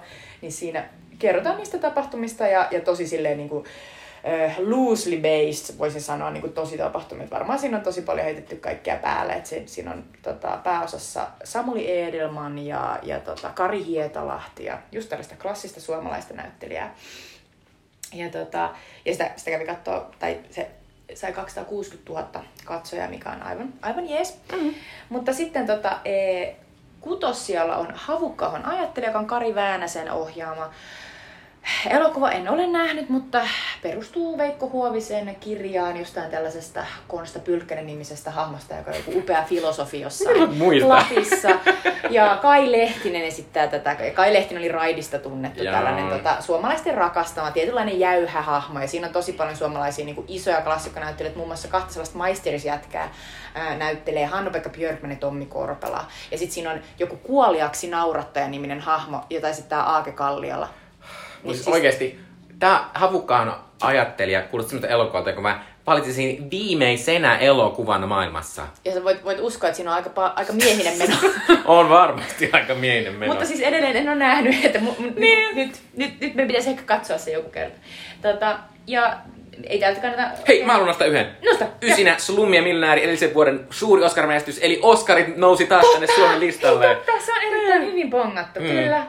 Ja sitten tota, kunniattomat paskiaiset. Kyllä. Suomessa rakastetaan Tarantino. Tarantinoa. Se on jotenkin Eli- kiva, että meillä on tietyt tyypit, Vähän jotka sille aina nousee. niin. Että, niinku, että ne ei ole mitään niinku, silleen, kaikista niinku, menestyneitä. Mun mielestä Tarantino on kuitenkin pikkasen indie. On, se, on, on. se on sellainen hyvä Suomi. Hyvä Suomi. Äh, Oscareissa ei voi sanoa hyvä Suomi tietenkään, koska ei, ei ole Mutta kun ne ehkä ovat tänä laskiaiset. vuonna Niin. myös tuota, voisi, ehkä ensi vuonna voidaan sanoa, että hyvä Suomi taas. Niinpä, hytti numero kuusi. Kyllä. Äh, Oscarit järjestettiin maaliskuun 7. päivä ja juontajana toimivat Alec Baldwin ja Steve Martin. Ne oli ensimmäiset Oscarit, missä oli kaksi juontajaa niin kuin vuosikymmeniin. Mä muistan tämän tosi hyvin. Kyllä, niin minäkin. tosi hauskaa se sama. Kyllä. Ää, mä muistan myös, ja mä oon kattonut monta kertaa YouTubesta sen, sen juonnon. Ää, mun lempparivitsi ehkä siinä on, kun, kun ne sanoo, että And there, there's the damn Helen Mirren. Sitten, it's Dame. What? It's Dame Helen Mirren. Silleen, Ah, okei, okay, okei. Okay. Musta hauskaa. Niin oli monta vitsiä George Clooneysta. niin oli, niin oli. Mutta mä en ihan ymmärtänyt tätä kaikkea. Musta oli vähän se inside-läppiä, mikä oli silleen joo. Mutta tota, tuona vuonna, koska Oscareiden katselut olivat laskeneet edellisinä vuosina, niin päätettiin tehdä niin, että parhaan elokuvan ehdokkuuksia jaettiin aiemman viiden sijaan kymmenen, eli kymmenen elokuvaa pääsi ää, ehdokku, ää, niin kuin pääsi ää, ehdokkaaksi. Ja nytten ensi vuonnahan on tämä sama asia, että tähän mennessä on ollut semmoinen asia, että kuinka moni eh, elokuva, nyt on ollut muutaman vuoden ajan silleen, että kuinka moni elokuva saa niin kuin tarpeeksi niitä semmoisia pisteitä Kyllä, tai että ääniä, että, ni, että niitä on yleensä ollut 8 vai 9, mm. mutta nyt siirrytään taas siihen, että niitä on aina 10. Ei sen takia, että toivoo, että joku Mare-elokuva joskus pääsisi ja sitten Niinpä. saisi niitä katsoja. Mutta tuona vuonna se oli 10 ehdokasta. Eh, Eniten ehdokkuuksia sai Avatar, toiseksi ehdokas sai The Hurt Locker, äh, Inglorious Bastards, Precious ja Up in the Air. Ja tää on tietysti tämmönen mahtava tämmönen, vähän tämmönen David Goliath meininki, koska tota, oli tämmönen jättiläismäinen James Cameron ohjelma Avatar, joka tuotti tosiaan yli 2,7 miljardia dollaria. Ja sitten oli, sit oli hänen ex-vaimonsa Catherine Bigelown ohjelma. En halua sanoa, että, että, että Catherine Bigelow olisi vaan James Cameron ex-vaimo, mutta heillä se on tämmönen hauska, asia, joka hauska on asia. heitä The. Hurt Locker, joka on tämmöinen aika, aika pienimuotoinen draama tällaisista pomminpurkajista äh, Irakissa ehkä, tai Afganistanissa. Äh, mutta tämä oli vähän heidän taistonsa. Äh, ja lopulta sitten Hurt Locker nousi sieltä tämän jättiläisen ohi äh, ja voitti siis äh, neljä palkintoa. Äh, paras ohjaus, äh, paras elokuva, äh, ei kun, anteeksi, kuusi vai seitsemän. No, kuitenkin. Mä sanoin, että paras elokuva, paras ohjaus, alkuperäinen käsikirjoitus, paras äänleikkaus ja miksaus ja, tota, ja leikkaus vielä. Ja pitää vielä tässä sanoa, että tuolla on siis Catherine Bigelow voitti siis äh, tota, tota, parhaan, parhaan ohjaajan palkinnon. Ja tämä oli siis ensimmäinen kerta koko Oscar-historiassa, kun nainen voittaa parhaan, Oscari, par, parhaan ohjaajan palkinnon. Ja nämä olivat siis 82 Oscarit. Kyllä. Että se oli kyllä aika mieletön homma. Ja nyt tänä vuonnahan siis, siis Chloe Zhao voitti siis tota, toisena naisena Oscarin. Mutta tota, lopulta Avatar sai kolme palkintoa ja ne kaikki olivat tämmöisiä aika tämmöisiä teknisiä, mitä voidaan olettaakin tuollaiselta CGI-rymistelyltä. Kyllä. Ää, vähän näitä näyttelijäpalkintoja. Parhaan näyttelijän palkittiin Jeff Bridges elokuvasta Crazy Heart, joka on ihana. Se on ihana. Se kertoo sellaista country-muusikosta. Mm, Ehkä vaan. Kyllä. Maggie Gyllenhaal Maggie- esittää siinä joo, ihanan se se, siis mä, mä katsoin sen tuossa viime kesänä jostain syystä, ei viime kesänä, vaan viime nyt keväällä. Mä olin, no. ää, parhaan naisnäyttelijän palkittiin Hollywoodin megatähti Sandra Bullock elokuvasta Blind Side, joka on tämmöinen, mä en ole katsonut sitä, kuulemma aika lailla white savior meininki. Mä oon nähnyt sen ja se on mieletön, eli järkyttävä siinä, että Sandra Bullock esittää sellaista, sellaista äh, niin kuin vähän rikkaampaa amerikkalaista kotirouvaa, jolla on siis omia lapsia, mutta hän ottaa siis suo, suo, suojiinsa, perheensä suojiin sellaisen äh, mustan, vähän tyhmäksi ajatellun sellaisen tota, äh, quarterback-pelaajaksi haluaman pojan, ja sitten hänestä tuleekin ihan mega, mega menestynyt amerikkalaisen jalkapallon pelaaja. Mutta siis äh, hän on sellainen hyvää tarkoittava, vähän sellainen niin kuin, erittäin, erittäin leveällä niin kuin southern Mm, accentilla southern, puhuva nainen, jolla on aina joku hassu, hassu mutta, laukku. mutta minua ei haittaa tämä yhtään, koska Sandra Bullock on musta aivan ihana, ihana, ihana näyttelijä. Mä rakastan Sandra Bullockia ja, ja mä tykkäsin tästä, tästä alkoi myös vähän semmoinen Sandra Bullockin pieni kultakausi, mm. koska hän oli seuraavana vuonna sitten, sitten Gravityssä ja niin kuin, että... Kyllä, ja se on aivan mahtavaa, että samana vuonna kun Sandra Bullock voitti Oscarin, niin hän voitti myös Razziin, Kyllä. eli, eli huonoimmista elokuva, elokuvanäyttelijäsuorituksista annetun palkinnon, joka tuli sellaisesta äh, ko- komediaelokuvasta, jossa Joo. hän oli Ryan Reynoldsin Mutta se osittain te, sen takia julkaistiin, se oli semmoinen elokuva, oli, jonka julkaisu oli odotettu vähän pitkään, mutta siis kun tämä Blindside oli niin suunnaton hitti, mm. niin oli silleen, ehkä jengi menee katsomaan Sandra Bullock elokuva, työnnetään tää nyt tää elokuva tänne ja sitten.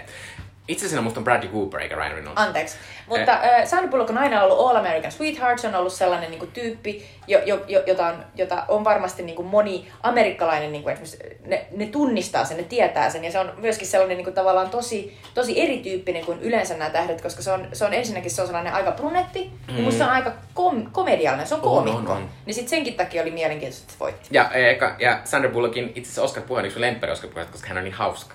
Hän sanoi siinä muun muassa Carey Mulliganille, että your talent, your grace, your beauty, it makes me sick. Parhaana miestivosana palkittiin itävaltainen Christopher Waltz elokuvasta Inglourious Bastards. Ja pari vuotta myöhemmin Christopher Waltz voittaa toisen sivuosa Oscarin myös Quentin Tarantinon Joka siis on arguably lähes sama rooli. Kyllä, kyllä. joka on myös mahtavaa, koska se on niin myös niin komediallinen ja niin, niin viihdyttävä Mm. tämä henkilö näissä ha- hauskoissa pahisrooleissaan, että, että Oscar Akatemia halusi palkita sen uudestaan. Kyllä. Äh, parhaana äh, naisivosasta palkittiin Monique, joka on tämmöinen amerikkalainen koomikko elokuvasta Precious, jossa on tämmöinen pidempi nimi, mutta mä en jaksa sanoa sitä.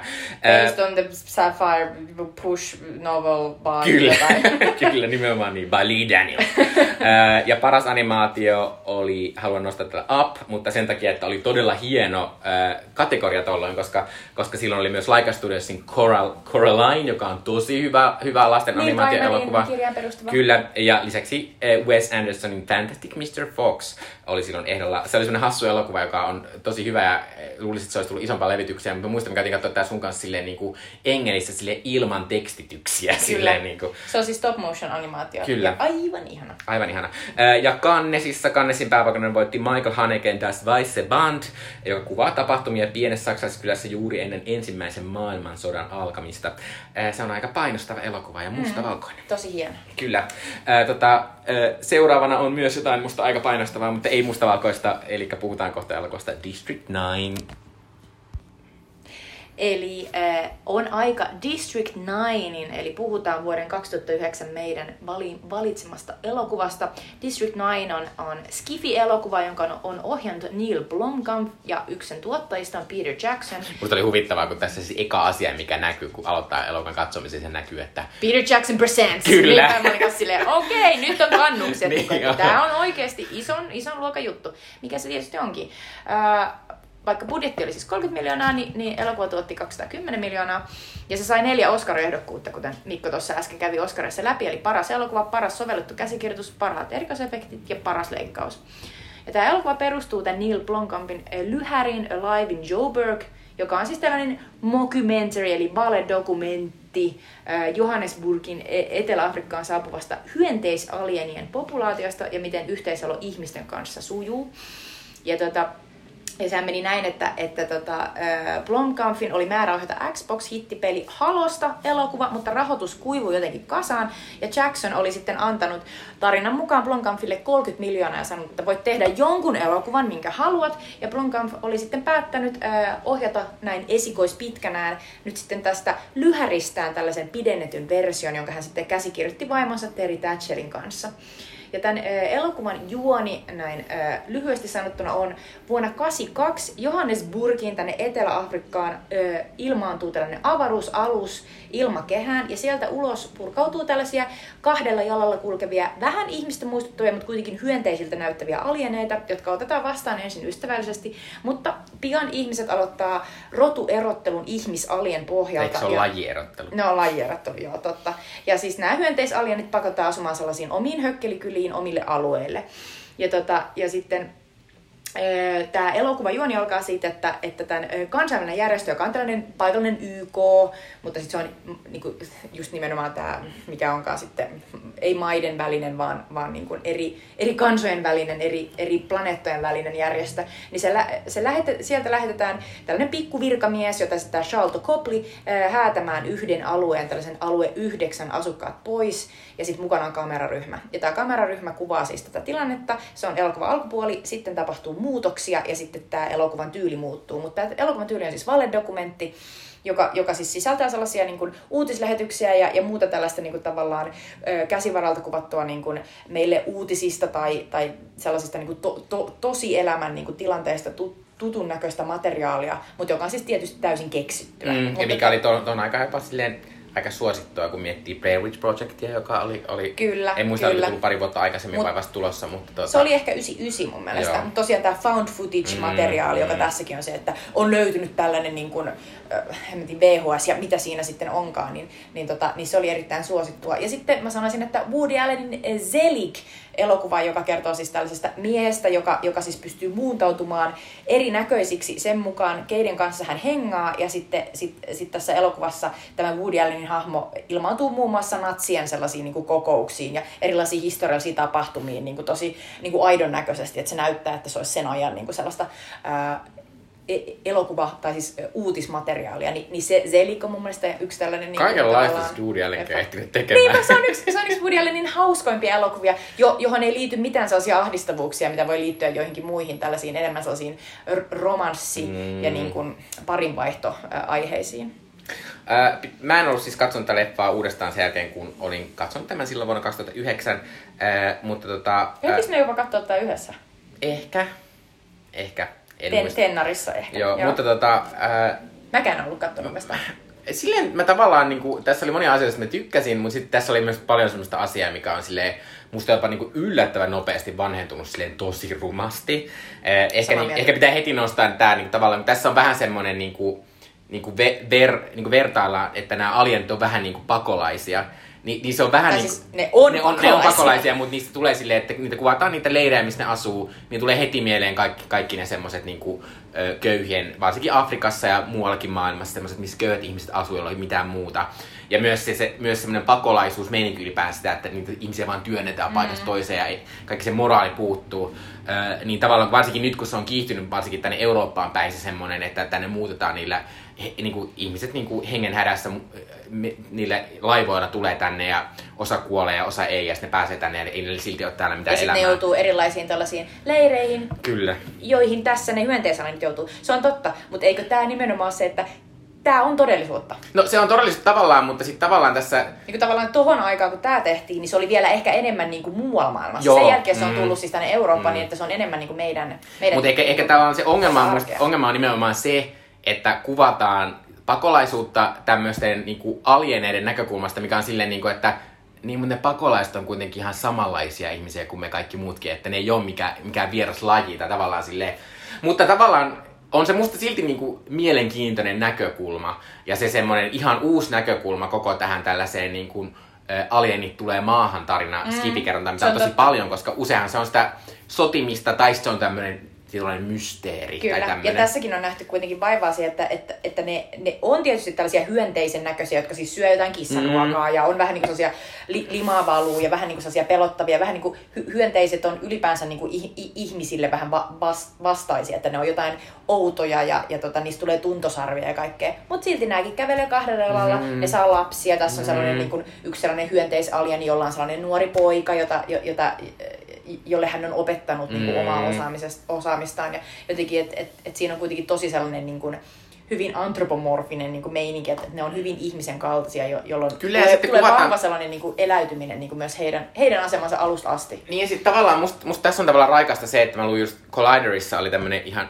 hauska niin artikkeli, jossa puhuttiin siitä, miten niin kuin, aina tämmöisissä alien-elokuvissa ne kuvataan semmoisina niin hirviöinä ne, ne alienit. Niin, että niissä on jotain, ja ja, si- ei mitään samaa. Niin, tai sitten siinä on se pointti silleen, niin kuin, että, että, että, o- elääkö nämä sitten, jos nämä voittaisi ja muuttaisi tänne maailmaan, niin sitten nämä samat tämmöiset ei-vaatetukset, tämmöiset suuntamuotoiset hirveät menisivät kauppaan ostaa maitoa ja söisivät niinku, että tavallaan siinä on se semmoinen, että ja ylipäänsä mä oon miettinyt sitä kauan, että minkä takia, eh, jos kuvitellaan, että joku, yhte, joku tämmöinen eh, planeetta olisi kehittynyt niin pitkälle ne, ne viisaammat eläimet siellä, että ne pystyisi matkustamaan tänne val- valovuosien päähän, niin minkä takia A, ne olisi kokonaan luopunut kaikesta tämmöisestä visuaalisesta kulttuurista, kellään vaatteita mm. ja kaikesta Ehkä tällaisesta... kulttuuri olisi jossain viidennesulottuvuudessa. Niin, niin, tai sitten, että ne, tietysti se on vähän niin kuin se Alienissa tai, tai näissä Ridley Scottin se oli silleen, että no se Alien, mikä me nähtiin, niin se oli semmoinen, se oli semmoinen kehitetty asia, mikä nimenomaan rooli oli sotia.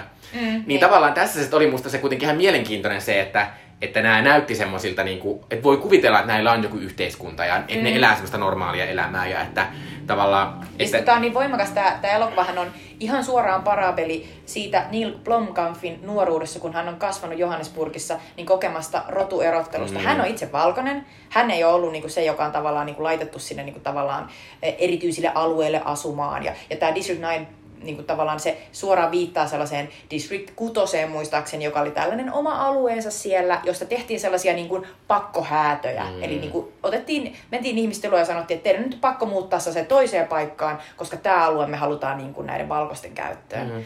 Niin tota, tämä, tämä koko elokuvan juoni, niin kuin, mitä tässä ruvetaan tekemään, mitä, mitä tämä ö, kuvausryhmä seuraa siinä, kun tämä Charlotte Coplin esittämä Vicus van der Meer tai jotain. Sellainen tota, pikkuvirkamies, joka on vähän sellainen vähän sellainen yksinkertainen ja, ja, niin kuin jotenkin, ja myös julma. Julma Mm. siinä yksinkertaisuudessaan. Se, se pilkkaa näitä niin kuin, alieneita ja, ja muun muassa näyttää kameralle, miten niin kuin alien, a, alienin munat voi tuhota silleen, Mm. niin kuin, että, että sit ne ei pysty ja tavallaan... silleen vähän ota matkamuisto siitä, kun... Niin, olet abortoinut Niin. ensimmäisen alienisia. Joo. Se, se on sellaista, niin kuin, mutta siinähän yritetään tuoda esille se, että, että kun ö, jokin asia niin kuin tavallaan tulee täysin niin kuin epäinhimilliseksi, josta ajatellaan, että se ei ole minkään arvoinen, että se ei ole niin kuin elävä eikä se ole meitä muistuttava, niin sitten tavallaan siinä näytetään niin kuin tosi karmaisevasti, että miten, miten sitten voi ajatella, että sen, sen elämä ei ole minkään arvosta. Että se ei ole edes, niin kuin, se ei ole edes koira eikä kissa eikä mikään, Mm. joka ei ole niin kuin täysin samanlainen kuin ihminen, vaan että se on joku, mikä pitäisi vaan tuhota.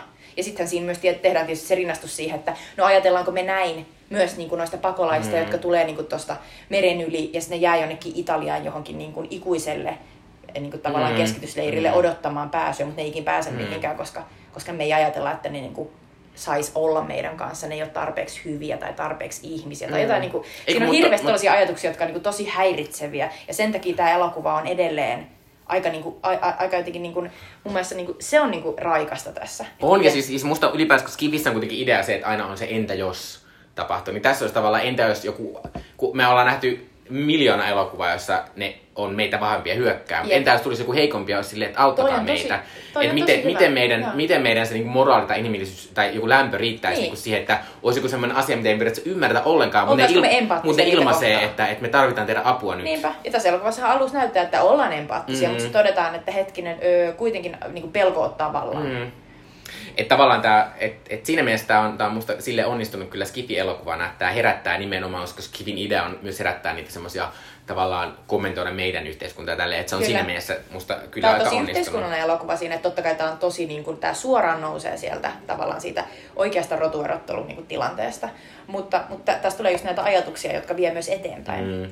Niin, mut, mut musta, Mutta pitää sanoa, että on tämä silti niinku, tavallaan sit kuitenkin tavallaan juonellisesti silleen niinku, jopa niinku rasittava ja jopa semmoinen niinku karmasevan niinku Mm. mustavalkoinen, että on niinku tosi silleen, niinku, että ihmiset esitetään niinku aivan hirveinä. Ja sitten tämäkin tää, tää, tää pää, pääosahamo on alussa hirveä, sitten se on hetken aikaa kiltti, niinku ihan siinä loppupuolella, ja siinä vaiheessa se, se, se, niinku se alien ystävä on silleen, voi en voi jättää sinua, ja se on musta täysin epäuskottavaa se, se outo kehitys, mikä on silleen, tai se on semmoinen niinku... että ensi tyyppi on koko ajan tosi Se on semmoinen Three Billboards Outside Ebbing, Missouri kehitys, Se mikä on on totta. silleen, olen paska 90, 90 minuuttia, sitten yhden hyvän jutun ja sen jälkeen minun pitäisi olla paras ihminen tässä koko maassa. Ja sitten saan Oscarin, Kyllä. Sam Rockwell. Ei, mutta nimenomaan mä ihan samaa mieltä, että tuossa toi sama, sama niin kuin tosi outo siinä, niin kuin outo kehitys, joka on varmasti, niin kuin se voi sanoa, että se on sellainen valkoisen pelastajan myytti. Että, Mm. että ensin sä oot niin kuin paska alistaja, mutta sitten susta tulee hetkessä niin kuin tavallaan se jotenkin niin kuin se sy- symppisiä, jo- joka pystyy niin kuin tavallaan antamaan vielä viimeisenä tekona. Toisaalta sitten se voi kääntää niin päin, että ehkä ihminen voi aina, vaikka se olisi ollut koko ajan ihan paska, niin se voi tehdä niin kuin Mm. erilaisen teon. Että se on niin kuin mahdollista. Mutta, mutta tavallaan mä allekirjoitan sen, mitä Mikko sanoi, että tämä on raskas elokuva siinä, että tämä on niin kuin, Tämä on, tää on tosi tiukka tavallaan satiiri yhteiskunnasta. Ja siinä tasossaan se on tosi raju siinä, että miten julmia ihmiset on ihan sellaisessa tavallisessa niin kuin kanssakäymisessä. Miten, miten rajusti niin kuin puhutaan siitä, että miten, miten niin kuin haluttaisiin vaan niin kuin päästä äkkiä eroon niin kuin näistä, näistä kokonaan näistä alieneista. Ja niin kuin ei nähdä, että tavallaan että se täysin se alienien ihmisarvo, niin kuin jos me ajatellaan, että he on, niin kuin, Mm. he on niin kuin ketä tahansa pakolaisia tai, tai joitakin ihmisiä, jotka ovat joutuneet jättämään oman kotinsa ja sitten he ovat tulleet niin kuin, tavallaan meidän kodin liepeille. Mm. Niin, niin jotenkin se on, se on puistattavaa. On kyllä. Ää, pitää sanoa myös, että se pitää sanoa tästä myös, tämä musta se olisi hauskaa, että tämä on tehty siellä Etelä-Afrikassa, koska, koska hauskaa nähdä, että asiat näyttää erilaiselta. Mm. Ja tässä ei ole mitään semmoista, ollaan suuressa valkoisessa talossa, vaan ne kaikki semmoiset hallinnolliset kohtaukset on kuvattu jossain oudossa toimistotilassa, joka on vähän semmoinen Ja kämppäinen. ne on oikeasti ne, ne siis tilat, missä, missä siis nämä alienit asuu, ne hökkelit, niin ne on Mm. niin aitoja, aitoja Mm. siis niinku paikkoja siellä. Ja siellä ainoastaan yksi paikka, eli sen alien-tyypin, sen Christopher, mä en muista hänen sukunimensä, mutta yksi alien-tyyppi on siinä niinku pää, päähenkilönä, yhtenä päähenkilönä, niin hänen hökkelinsä oli niinku rakennettu sinne. Kaikki muut oli siellä niinku jo paikan päällä. Mm, mm. Ö, Ja pitää vielä sanoa se, että, että tätä on myös hauska kuunnella, koska tää, tietysti se puhutaan englantia kuitenkin, mutta ne puhuu sitä semmoista Etelä, Etelä-Afrikan englantia, mi- missä on ihan, ihan, ihan toinen niin tämmöinen poljento, niin, niin se on musta aika raikasta, koska yleensä vain amerikkalaisilla varaa tehdä äh, skifi-elokuvia. Toi on ja, erittäin hyvä ja pointti, ne kaikki että on kiitos sitten, kun mm. Peter Jackson on uusi seelantilainen, mutta anyway, angloamerikkalainen, niin annoit rahat tähän projektiin, Mm. koska siis kyllä nyt 30 miljoonalla on saanut aika hyvän, ja just se found footage on se tapa, millä On, siitä on, on. saanut tehtyä niin Ja kyllähän tästä, tuli, kyllä tästä tuli tietynlainen ilmiö, koska kyllähän tämä tienasi 200 miljoonaa tuolla 30 Kyllä. miljoonalla, että Ja sitten tämä, markkinoitiin tosi mahtavasti. Tässä oli tosiaan sellainen, niin kuin, tavallaan ei kerrottu, mistä elokuva kertoo. Tässä elokuvalla oli tosi sellainen tota, makea, makea sellainen niin kuin, tavallaan graafinen ilme, johon kuului sellaisia niin kuin, piirrettyjä niitä sellaisia hyönteisalieneja, missä oli just silleen humans only luki jossain, jossain tota, julisteessa. Ja, ja sitten muun muassa ää, edellisvuoden komikkonista niin lähti sellainen, niin kuin, että, että siellä liimailtiin niitä julisteita mm. eri paikkoihin. Ja sitten siellä oli sellainen, että menet tähän sivustolle. Ja sitten se sivusto oli tehty samannäköiseksi kuin olisi joku oikea sellainen niin kuin, vähän niin kuin YK-sivusto, mutta sitten siellä oli kyse niin kuin alieneista ja ihmisistä ja niiden niin kuin tavallaan yhteiselosta, niin, niin se oli mahtava sellainen ihan oikea niin kuin viraalimarkkinointitempaus, joka siis tuotti hedelmää ja varmasti mm. vaati tosi paljon tavallaan rahaa siihen, että, että siihen tehtiin tuollaisia niin kuin tavallaan asioita, joita ei selitetty. Niin se oli, se oli tosi hienoa ja, ja niin kuin tavallaan uskallista. Ja tollainen, niin kuin, nyt se kampanja on varmaan sellainen, joka kaikki tietää jo, että varmaan se on markkinointi. Mm. Elokuvamarkkinointi jossain koulussa tai missä ikinä, niin katsotaan silleen, että no, tämä on tämä mm. yksi tyyli, miten tämä tehdään. Ja kyllä sitä on välillä yrittää edelleen, mutta mm. se vaan, ihmiset vaan näkee sen läpi nykyisin, että ne ei niinku innostu Se ei lähde siitä. niin kovasti, niinpä. Pitää sanoa, että tämä on hauska tässä meidän podcastissa myös sen takia, että tässä on, siis, tässä on tämmöinen juoni siis, että, että tämä, tämä virkamies siellä sitten vahingossa saa semmoista ainetta päälleen, joka alkaa muut, että hän ihmisenä alkaa pikkuhiljaa muuttua tämmöiseksi niin kuin hyönteisalieniksi. Ja sitten tässä on vähän sellaista, joka on aika, aika pienesti, mutta me siis ollaan aiemmin puhuttu tässä meidän ää, tota, podcastissa elokuvasta Kärpänen Fly, jossa Jeff Goldblum muuttuu kärpäseksi. Ää, niin tässä on vähän semmoista samanlaista niin kuin paikoitellen. Missä tässä se, on. Joo. Siinä vaiheessa, kun se alkaa tulla se muutos, niin tosiaan tässä on sitä sellaista niin pahoinvointia ja muuta, mutta, mutta kynnet alkaa irrota mm. ja se, se on esimerkiksi sellainen suora Brundlefly äh, viittaus ja, ja siis onkin, onkin mahtava. Tässä ei ole tietenkään niin paljon sitä sellaista, niin kuin, tässä ei mennä sinne Cronenberg-tasolle siinä niin kuin body horrorissa, mutta, mutta on, on tämäkin aika makeen näköistä. Ää, ja, ja varsinkin kun tälle Charlotte Coplin hahmolle tosiaan kasvaa sellainen upea, sellainen niin kuin outo, sellainen ky- kynsi, vähän niin kuin jollain ravulla, sellainen mm. niin kuin iso claw, niin se on, se on tosi makea.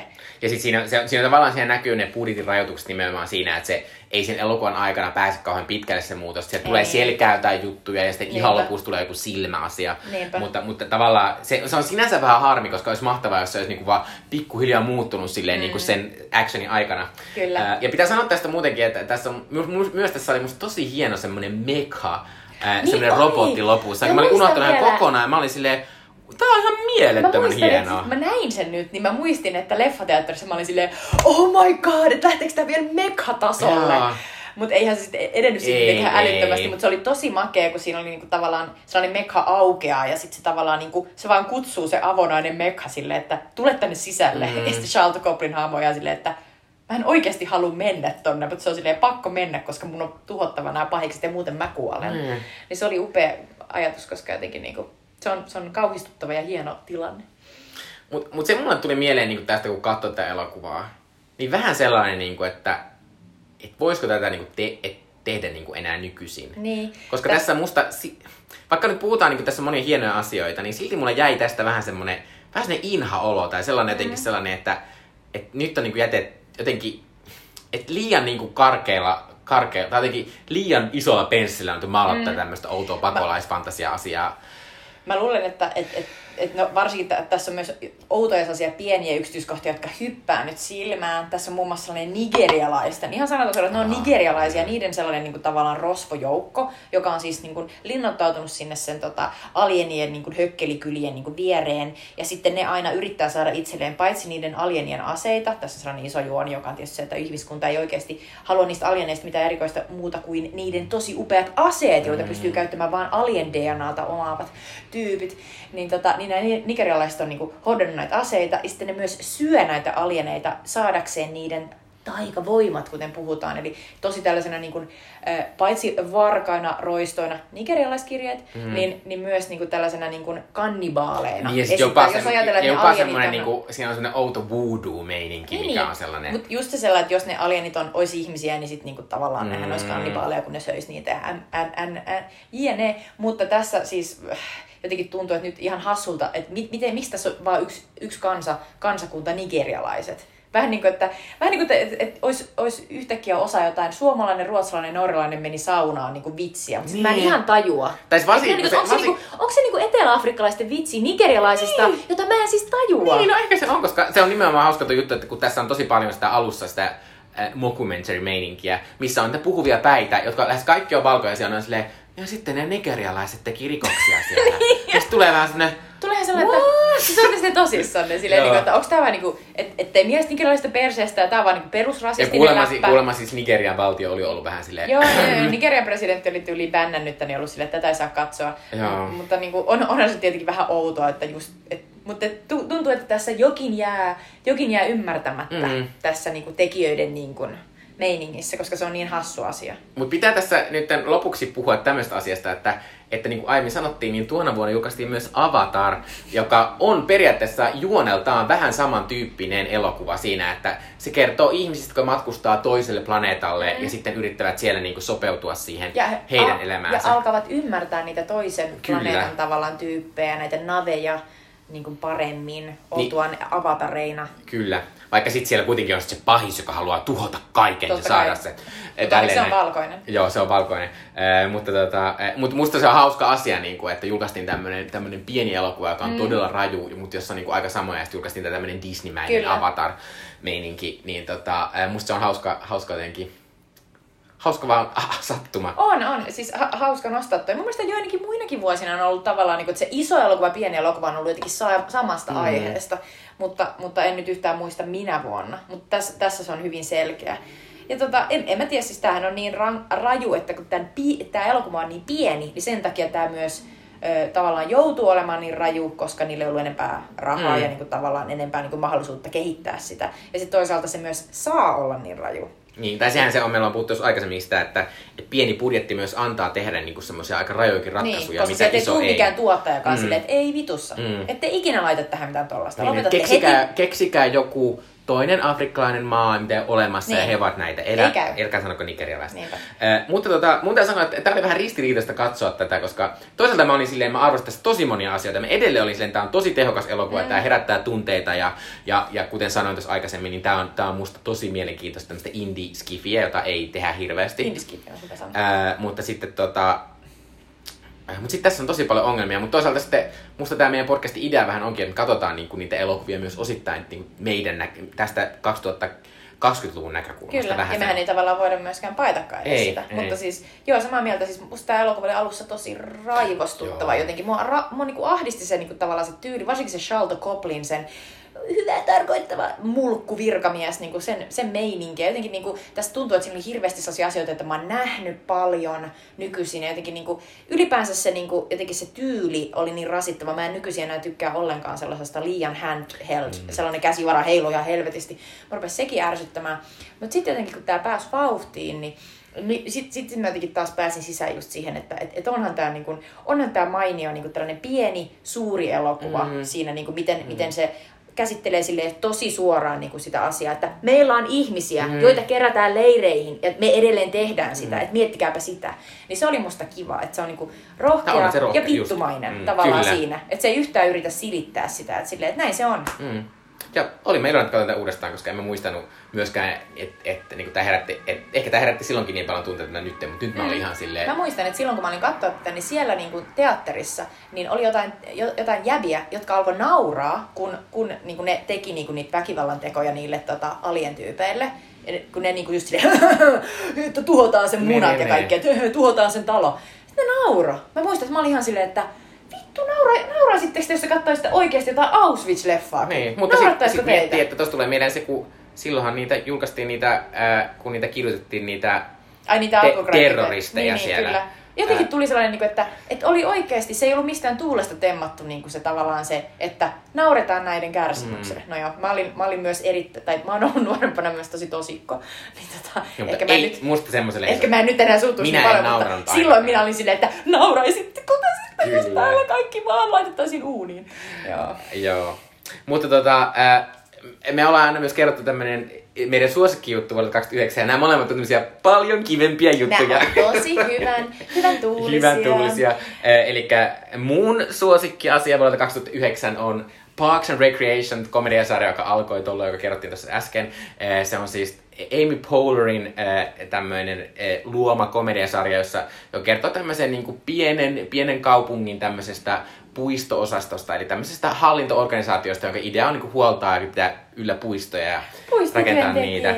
Ää, ja, ja sitä on yksi mun lempi sarjoista ikinä. Mä katson tätä varmaan niin neljä tai viisi kertaa. Tää, tässä on niin kuin mielettömiä, hienoja amerikkalaisia komedianäyttelijöitä. Ja tässä on tosi, tosi niin kuin hieno... Tää, tää on nimenomaan semmonen aika semmoinen hyvän mielen, että tässä ei ole semmoista tavallaan naljailua hirveästi, mm. eikä mitään, vaan semmoista niinku oikeasti, vaan perustuu siihen, että että kun jengi alkaa tuntea näitä hahmoja, niin sitten pystyy tekemään kaikkea semmoiset, että ah, tuo, tuo käyttäytyisi just noin, ja sitten se on, sit se on vaan hauskaa, ja siis Ää, mä, mä jotenkin osaa kuvata, miten mahtava tää on, mutta mä vaan niinku, ja myös rakastan Amy Poehleria, se on aivan siis käsittämättömän hieno Se on näyttelijä. ihana nainen. Ja sitten tässähän on tosi paljon, niin kuin, eikö se ole sellaisia näyttelijöitä, jotka on niin kuin, sitten nykyisin tunnettuja, On, on. Niin kuin Chris Pratt. Chris Pratt, ja, kyllä. ja, Aubrey Plaza, eikö Joo, tässä? kyllä. Ja sitten, ää, tota, tota, kuka on tää, jolla oli tää Netflix-sarjakin?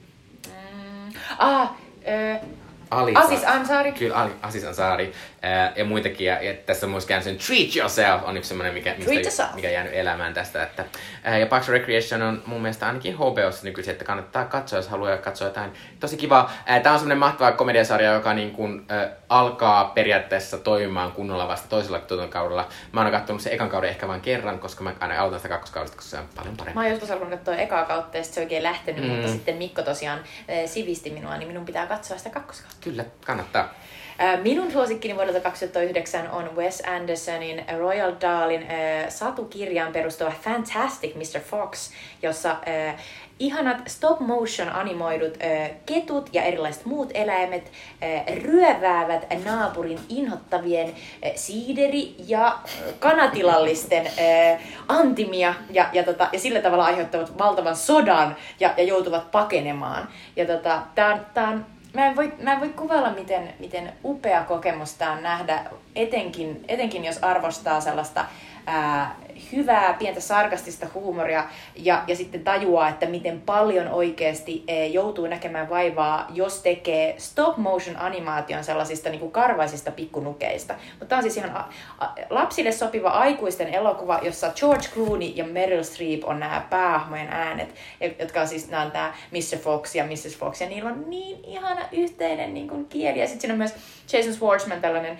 Wes Andersonin elokuvien klassikko, tällainen niin kuin, ää, nu- nuori jäbä, ää, muun muassa Rushmoreissa pääosassa, niin näyttelee tätä ää, Mr. Foxin poikaa, joka aina yrittää olla niin kuin isänsä, isälleen niin kuin kunniaksi, ja että isä tykkäisi hänestä, mutta is, isä jotenkin niin kuin arvosta, koska isä on jotenkin niin kuin, kiinnostuneempi omista saavutuksistaan, ja sitten niin, siinä käydään sellainen hieno, hieno niin kuin, tavallaan isän ja pojan tavallaan suhteen, suhteen paraneminen. Ja, ja sitten siinä on myös Bill Murray sitä sellaista naapurin mäyrää. Ja siis se, se, on- se on ihan sellainen, niin tekee mieli halata sitä elokuvaa nyt, kun mietin sitä. Ja sitten siinä on tietysti mahtavia sellaisia suoraan näiltä näyttelijöiltä tuotuja sellaisia ominaisuuksia. Muun muassa tämä Mr. Foxilla on tällainen oma joka on siis sellainen, sä näet, että George Clooney tekee sen joka kerta, ja sitten Meryl Streep aina silleen, what? What? What have you done now? Se on niin ihana, se on niin lämminhenkinen, se on jännittävä, koska ne on oikeasti aika pahiksia ne, ne inhottavat maanviljelystilalliset, jotka siinä vieressä yrittää ampua koko ajan näitä Mm. eläimiä.